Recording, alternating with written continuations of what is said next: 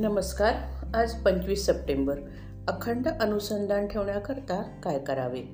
भगवंताने आपल्याला बुद्धी दिली आणि ती चालवून आपण काम करतो. म्हणजे भगवंतच आपल्याकडून सर्व कर्मे घडवीत असतो.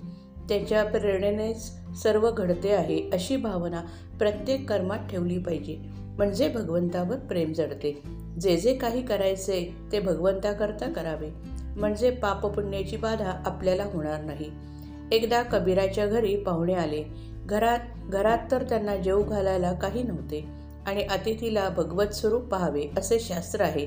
तेव्हा कबीराने त्यांना पुरेल इतक्याच धान्याची चोरी केली. चोरी करणे हे वाईट असले तरी ती भगवंताकरता केल्यामुळे तिचे पाप त्याला नाही लागले. निदान कर्म झाल्यावर तरी भगवंताचे स्मरण करून ते त्याला अर्पण करावे.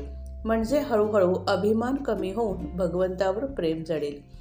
आपण भगवंताचे आहोत जगाचे नाही असा एकदा दृढ निश्चय करावा. आपण मनुष्य आहोत याची जाणीव जितकी दृढ असते तितका हा निश्चय दृढ असावा. तथापि हे साधणे कठीण आहे.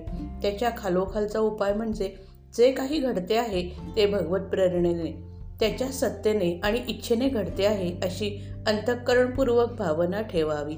आणि हेही साधत नसेल तर वैखरीने अखंड नामस्मरण करावे. या अनुसंधानाच्या प्रक्रियेत मन भगवंताच्या ठिकाणी चिकटून असते.